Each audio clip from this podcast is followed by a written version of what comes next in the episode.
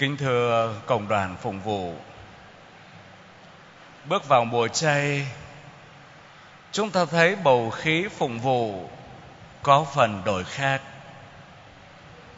Trên bàn thờ không trưng bông tươi, đầu lễ không hát kinh vinh danh và chủ tế mặc phẩm phục tím. Mùa chay là gì? Mà phụng vụ lại diễn tả bằng những biểu tượng cụ thể đó. Thưa cộng đoàn, mùa chay được gọi là mùa 40 bởi vì 40 ngày chay thánh gợi lại cho chúng ta một ký ức sống động của dân Chúa 40 năm trong sa mạc. Thiên Chúa đã hướng dẫn dân 40 năm, nuôi dân bằng manna, cho dân uống nước chảy từ mạch suối, từ tảng đá giữa hoang địa. 40 năm của nghĩa tình, nhưng đó cũng là 40 năm của phản bội 40 năm của ân tình bị phá vỡ khi dân bất tín, bất trung 40 năm sa mạc đó gợi lại một ký ức dân phản bội gia vê. Ngay khi Mô-sê lên núi để gặp gỡ đức chúa, thì dân chúa ở dưới đã đúc bò vàng để thờ lạy. 40 năm của phản bội, cũng lại là 40 năm của ân tình. Thiên Chúa không bao giờ từ bỏ dân và luôn luôn tạo cho dân cơ hội để trở về cảm nhận tình yêu thương của Chúa. Con số 40 ấy cũng là ký ức đưa chúng ta trở về 40 ngày Chúa Giêsu trong hoang địa. Ngài đã chịu cám dỗ và chiến thắng ác thần. Những cơn cám dỗ chúng ta nghe hôm nay trong trình thuật tin mừng của Thánh Luca kể lại sự chiến thắng của Chúa Giêsu và cho thấy mẫu gương tuyệt vời để hội thánh noi theo bắt trước chúng ta bước vào mùa chay, một tập luyện để chiến đấu thiêng liêng. Cám dỗ thời nào cũng có.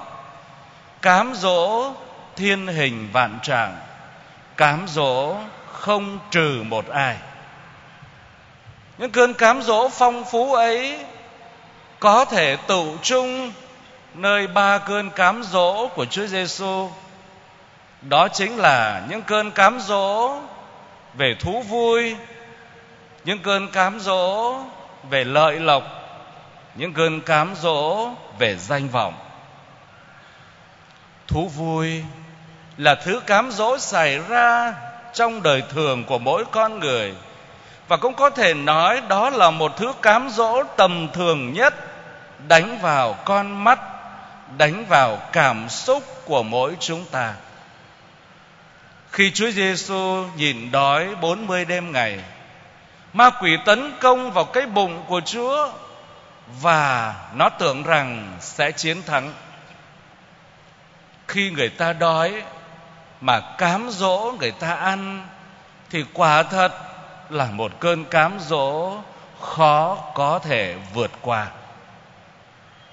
Thế nhưng ma quỷ đã lầm bởi vì người ta sống không chỉ nhờ cơm bánh, Đức Giêsu đã dùng chính lời Chúa để chiến thắng mưu thâm trước độc của ma quỷ. Một không, chiến thắng nghiêng về Chúa. Ma quỷ tiếp tục thực hiện mưu mô của mình. Cơn cám dỗ lần thứ hai đánh vào cái lợi cái lợi trong cuộc đời chúng ta thấy ai cũng bị cuốn hút. Chúng ta sống trong xã hội hôm nay có thể tóm gọn một điều thế này. Rất nhiều người tán tận lương tâm, hễ có lợi là làm, bất chấp hậu quả. Ta có thể lấy một số ví dụ điển hình. Người ta có thể bán lòng heo thối cho thực khách mà lương tâm vẫn thành thỏa. Người ta có thể ngâm thịt bò vào trong thuốc độc, tức là một thứ bảo quản, bán cho thực khách mà lòng vẫn an vui. Người ta có thể bán những thứ mà mình không ăn được để cho người khác ăn mà lòng không thấy một chút cắn rứt cứ lợi cho tôi là tôi làm. Đấy là cơn cám dỗ của thời đại chúng ta. Chúa Giêsu chiến thắng cơn cám dỗ này. Tất cả vinh hoa phú quý của trần gian, tất cả những thứ quyền lực mà ma quỷ hứa cho Chúa, điều đó không làm cho Chúa ngã quỷ. Những ai quỳ xuống thờ lạy ma quỷ thì những thứ vinh hoa, trần gian, ma quỷ có thể ban trở nhưng không thể bắt thiên chúa quỳ lạy ma quỷ. Ngài dùng chính lời chúa để chiến thắng ác thần. Người chỉ thờ lạy một mình thiên chúa mà thôi. Lần thứ hai, ma quỷ thất bại. Nhưng không bao giờ ma quỷ bỏ cuộc nó tiếp tục dùng những chiêu bài khác. Và lần thứ ba, nó đánh vào cái danh của con người.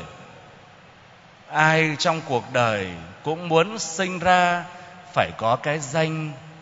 Giống như lời nhà thơ nguyễn công trứ đã nói, đã sinh ra ở trong trời đất, phải có danh gì với núi sông? Người ta chấp nhận mua danh ba vạn, dù bán danh chỉ có ba đồng. Vì danh dự, người ta có thể xuyên tạc sự thật. Vì danh dự, người ta có thể đè bẹp người khác. Vì danh dự, người ta có thể bịt miệng kẻ yếu thế. Chúa Giêsu không vì thứ danh hão huyền để lao từ tháp cao của đền thờ Jerusalem xuống vực thẳm cho dù chuyện đó đối với Thiên Chúa không phải là điều không làm được. Lần thứ ba, ma quỷ thua cuộc. Thưa cộng đoàn và kết thúc đoạn tin mừng hôm nay, Thánh Luca viết: Sau khi đã xoay sở hết cách để cám dỗ Đức Giêsu, quỷ bỏ đi chờ đợi thời cơ. Thưa cộng đoàn, không còn thời cơ nào cho ma quỷ cám dỗ Chúa Giêsu nữa, bởi vì Ngài đã chiến thắng ma quỷ, Ngài đã chiến thắng tội lỗi, Ngài chiến thắng cả cái chết và đang ngự bên hữu Thiên Chúa. Ngài đang ở trong cõi vinh quang. Không ma quỷ nào có thể cám dỗ được Thiên Chúa nữa, không ma quỷ nào có thể đụng được đến người nữa. Nhưng thân thể của Chúa vẫn đang bị ma quỷ cám dỗ. Nhiệm thể của chúa là hội thánh vẫn đang tiếp tục hứng chịu những đòn roi của ma quỷ tấn công. Chúng ta có thể nhìn vào hội thánh hôm nay đang đón nhận những đòn tấn công như vũ bão của ma quỷ. Ma quỷ không tấn công vào một hạng người tâm thương nào cả, nhưng tấn công từ trên chóp bu của hội thánh, từ đức giáo hoàng đến các hồng y, các giám mục, các linh mục, những người sống đời thánh hiến. Ma quỷ chờ thời cơ, và đây là thời cơ của nó. Khi nó không tấn công được vị thủ lãnh của giáo hội là Chúa Giêsu thì nó tấn công vào nhiệm thể của người. Khi nó không tấn công vào được đầu là Chúa Giêsu, thì tấn công vào thân mình là hội thánh. Chúng ta có cảm nhận, chưa bao giờ có thể nói như vậy. Hội thánh lại đau thương, mất mát và mất đi uy tín của mình đến như thế. Chắc quý vị không xa lạ với các nguồn thông tin trên các phương tiện truyền thông hôm nay. Mỗi chúng ta là con cái của hội thánh, là những phần tử trong gia đình của hội thánh. Chúng ta không khỏi đau buồn khi nghe những thông tin không làm chúng ta vui. Chẳng hạn, cựu hồng y Macaris nguyên là hồng y tổng giám mục của tổng giáo phận Washington DC đã bị huyền chức cho trở về đời sống của một con người bình thường khi Ngài đã ở độ tuổi 88. Những khó khăn, những yếu đuối của con người ai cũng có. Nhưng có những thứ yếu đuối trở thành một thứ tội lỗi không thể nào chấp nhận được. Hội thánh chấp nhận một cuộc lột xác, hội thánh chấp nhận một cuộc đương đầu, chấp nhận những đau khổ để được thanh luyện.